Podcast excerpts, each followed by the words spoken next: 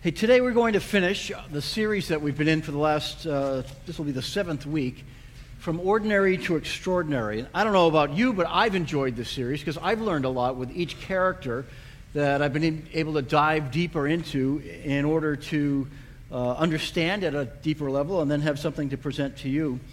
Today we're going to talk about somebody who's been a controversial character, but I think she's actually quite wonderful. And uh, we're going to talk about Mary Magdalene. So I would like to read for you uh, John chapter 20, verses 1 to 18. On the first day of the week, while it was still dark, Mary Magdalene went to the tomb and saw that the stone had been removed from the entrance. So she came running to Simon Peter and the other disciple, the one Jesus loved, and said, They have taken the Lord out of the tomb, and we don't know where they have put him.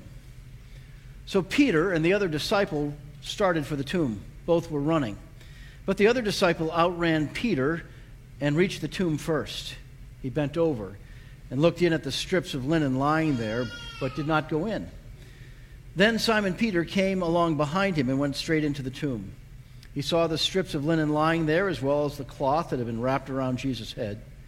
The cloth was still lying in its place, separate from the linen. Finally, the other disciple, who had reached the tomb first, went inside. He saw and believed.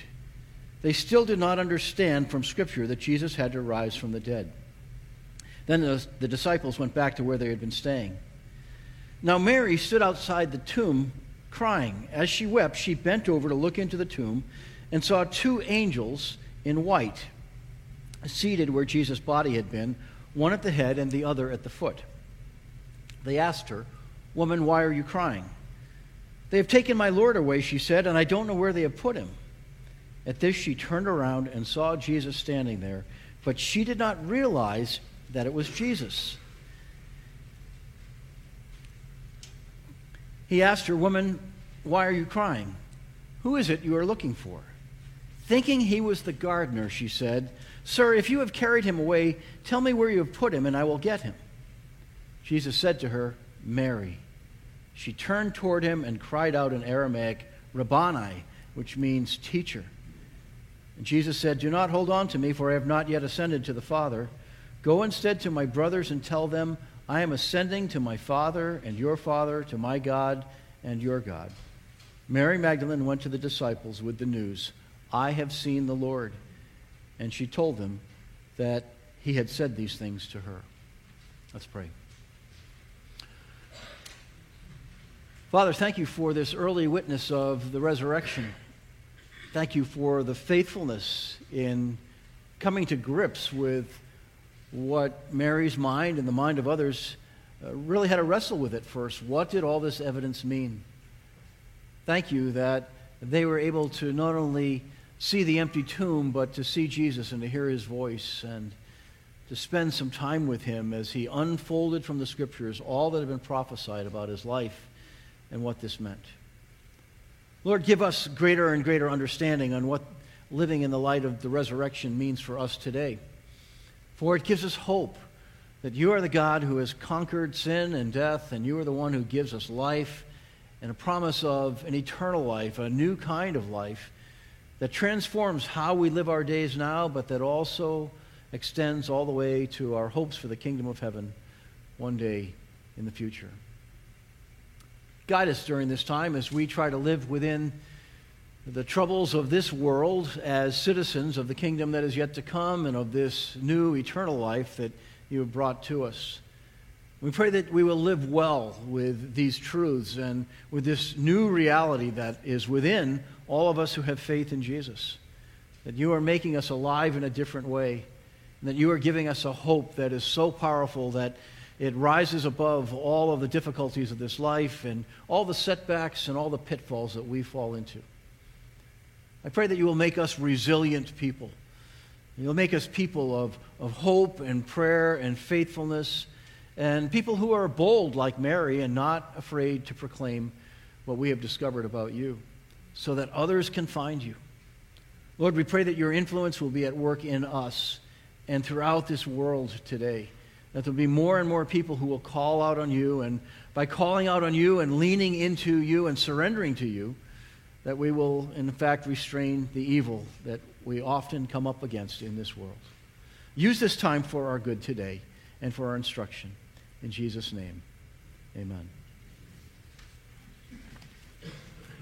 Mark Batterson, who is a prolific author and a pastor in Washington, D.C., tells a story about a fascinating conversation between Sir Ken Robinson and Sir Paul McCartney of Beatles fame.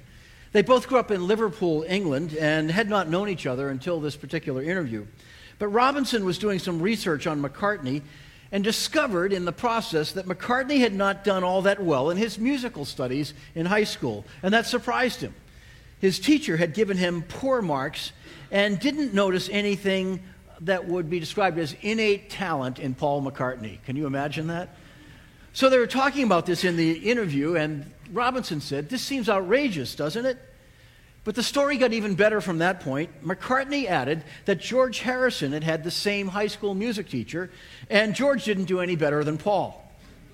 At that point in the conversation, Sir Ken Robinson says to Paul McCartney, the teacher had half of the Beatles in his classes and didn't notice anything out of the ordinary. I love that. What that particular music teacher missed was the extraordinary drive that lived within these two young men that he saw as rather ordinary students. I wonder how many times scenes like that have played out in the history of our world, and how many times that uh, people who really were quite extraordinary in terms of the hopes that they had, the vision they had, the drive that they had, were seemed to be so ordinary that nobody else could ever have imagined that great things would come from them. This morning, we're going to look at one more ordinary person whose life had an extraordinary impact. Her name is Mary Magdalene, and in our current series, From Ordinary to Extraordinary, we've been discovering how ordinary people can have extraordinary impact on others today when the Lord enters the, the equation. So let me say welcome to all of you who are here at North River Church this morning. Thank you for gathering together in our worship center here in Pembroke. After months of shutdown services and then online only services and then limited seating, remember that when we had everything six feet apart in all different directions? It is so good to see so many of you coming back and this place filling up again and people flowing back to our, our worship here together. Let me also welcome all of you who are online today as part of our, our wider congregation. Streaming our services has allowed us to expand our reach right into your home, and we're glad about that. Some of you are checking us out because this becomes the new front door before you ever show up here in our campus in person. And I want to say welcome. Some of you are also finding that this online access works best in your life at this time. We understand that. Welcome to you as well. And some of you are watching from a distance. I know every week I hear from friends in New Hampshire, Ohio, North Carolina, California, Pennsylvania, Florida, who have remained connected with us through this particular tool. And we're really glad about that. Wherever you are, pull out your Bible if you have one, download or grab a hold of the message notes, crank up the volume at home, pray with us, sing with us, and let's dive in and learn together and trust that God will continue his work of making us a little bit more like Jesus each time we gather together, each time we study his word, each time we surrender to him. The title of this morning's message is First Witness. And the, the, message is about Mary Magdalene. And we're asking what were the contributions of Mary Magdalene to Jesus and the gospel story when you realize that over time and throughout history she has become somewhat of a controversial character. Now, why is she controversial? Well, in 591 AD, Gregory I, who was the pope at that time, uh, announced that she was the sinful woman of John of uh, Luke chapter 7 who cries at Jesus' feet and washes his feet with her tears and dries it with her hair and says that she was a known prostitute at that time. The problem was the Bible doesn't make that connection with Mary Magdalene, but Pope Gregory I had decided that's who this was. It took until 1969 until the Roman Catholic Church admitted that this was a mistake and they'd actually done harm to the reputation of Mary Magdalene. Then in 2005, Dan Brown broke out with his Da Vinci Code, where he resurrected an, an, old myth that had been around for a long, long time that Mary Magdalene was actually in love with Jesus and that she was Jesus' secret wife. Of course, that, that's been debunked as well many times over.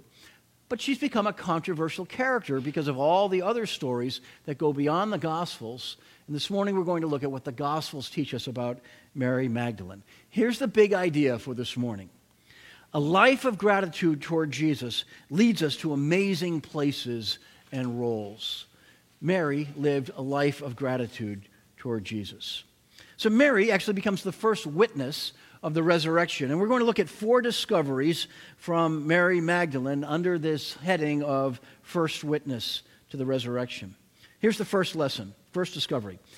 We serve a Lord who elevates the role of women.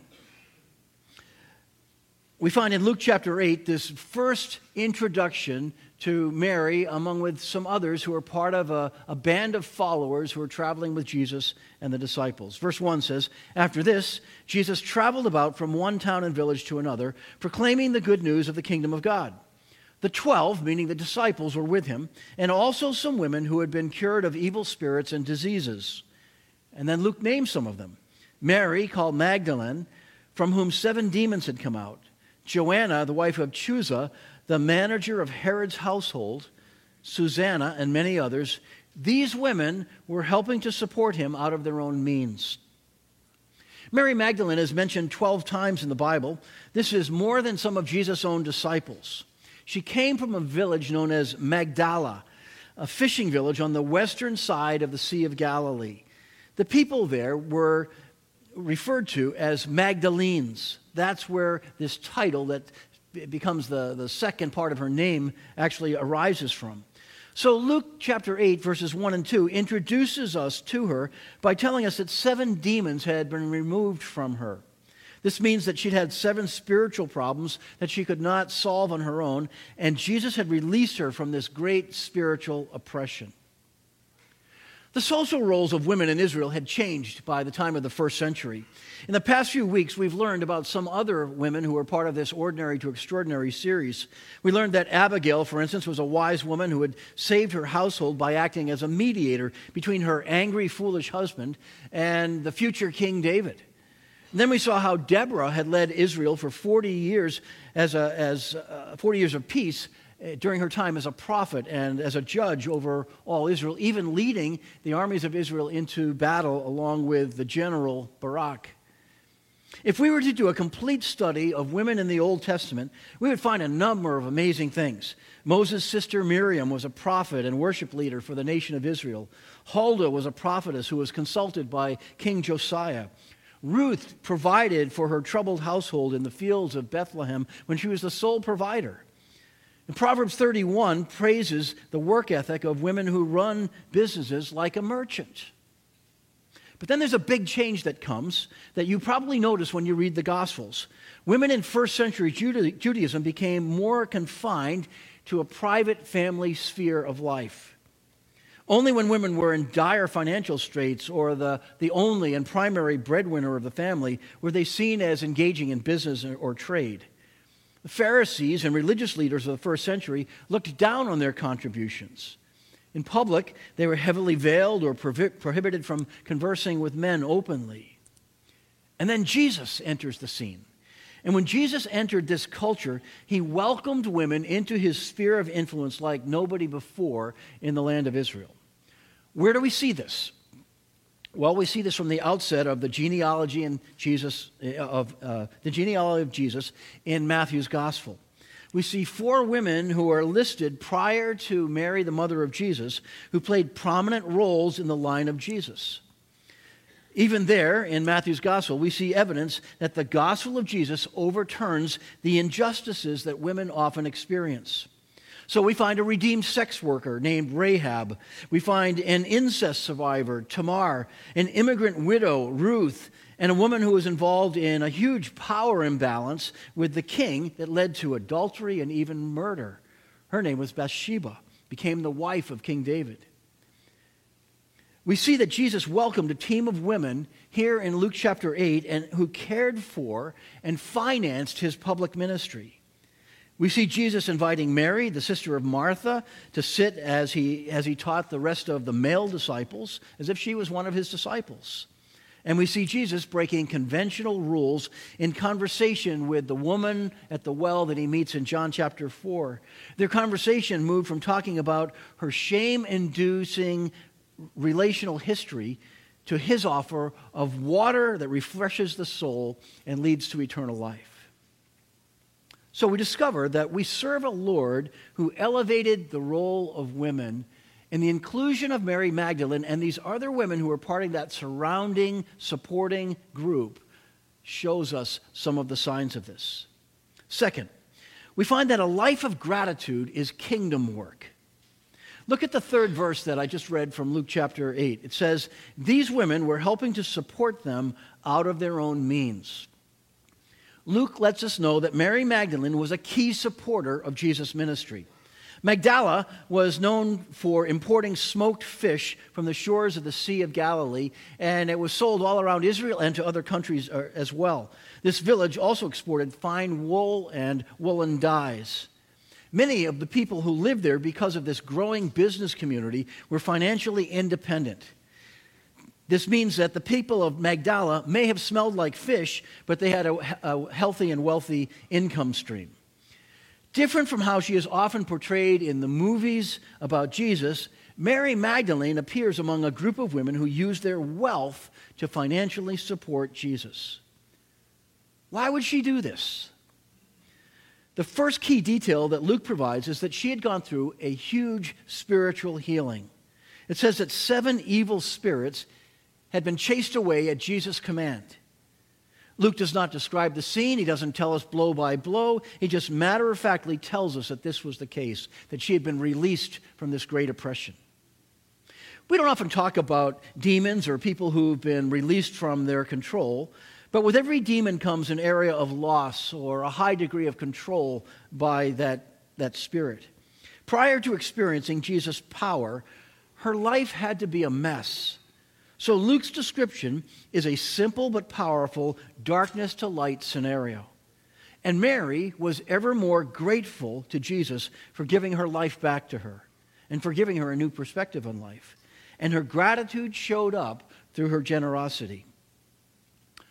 You and I can impact the, the Christ and, the, and his kingdom with our gratitude and our generosity as well. We can follow after her lead.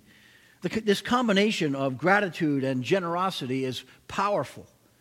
Think about the love, grace, and healing that Jesus has produced in your life. Mary of Magdala did this and became part of this group of women who were the financial support team of Jesus and who also supported his disciples.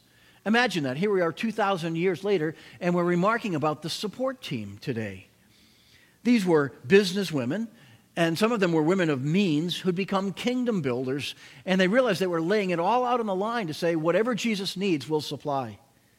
Their impact was quiet, yet so impactful that Luke records their names here in the gospel, and they are permanently there until Jesus comes again. There will be Christians that are celebrating this reality. I believe that God still quietly prompts men and women to take on these roles today. Every Christ follower should be a giver. Most of us should be principled givers where we decide beforehand there's a percentage of what God blesses us with that we're going to invest into His work in the, in the world. But some people will be moved by the Lord in such a way that they become extravagant givers. They go beyond anything that we would call a tithe or even sacrificial givers, where there's some aspect of building the kingdom of God that moves them so deeply that they greatly reduce their portfolio in order to fund what God is doing in the world. That's the kind of person that Mary Magdalene was. That's what Luke is telling us here. Why? A life of gratitude toward Jesus leads us to amazing roles and places. Here's the third discovery we make from Mary Magdalene. A life of gratitude to Jesus puts us in the midst of God's story. In John chapter 19, we read some of the account of when Jesus was taken to the cross, and we discover some of the people who were standing nearby. Starting in verse 25, John writes Near the cross of Jesus stood his mother, his mother's sister, Mary, the wife of Clopas, and Mary Magdalene. When Jesus saw his mother there and the disciple who he loved standing nearby, he said to her, Woman, here is your son. And to this disciple, Here is your mother. From that time on, this disciple took her into his home. When Jesus scared the demons out of Mary Magdalene, and I have no doubt that they were terrified of Jesus, she had no idea where this would lead. And the path eventually led to the scene of the cross. Mark says that this group stood at a distance. John, who was actually there, says that they were standing near the cross. While their perspectives about proximity may differ slightly, don't miss the, the, specific detail that all four gospel writers record that Mary Magdalene was there at the scene of the cross. This is the essential detail. She was one of the few, one of the most faithful, who watched over Jesus right to the end. How does something like this happen? This began with Mary Magdalene joining the grateful women who supported Jesus. As they traveled, they marveled over Jesus' teaching. They wept at his trial and execution, and they became bonded like family. Jesus is the one who explains that connection for us. He describes the scene, or, or, John describes the scene that is here at the foot of the cross as Jesus speaks from the cross to his mother Mary and also to his friend John. He says, Here is your son, here is your mother. Choosing the way of Jesus has a way of building connections that are often stronger than family. The theological principle here is, is the idea of adoption, the spiritual adoption that is talked about in the Gospels and also in the New Testament letters. In John chapter 1, verse 12, it tells us that those who believe in Jesus and who receive him as the Lord and as the Son of God become children of God through their faith in Jesus.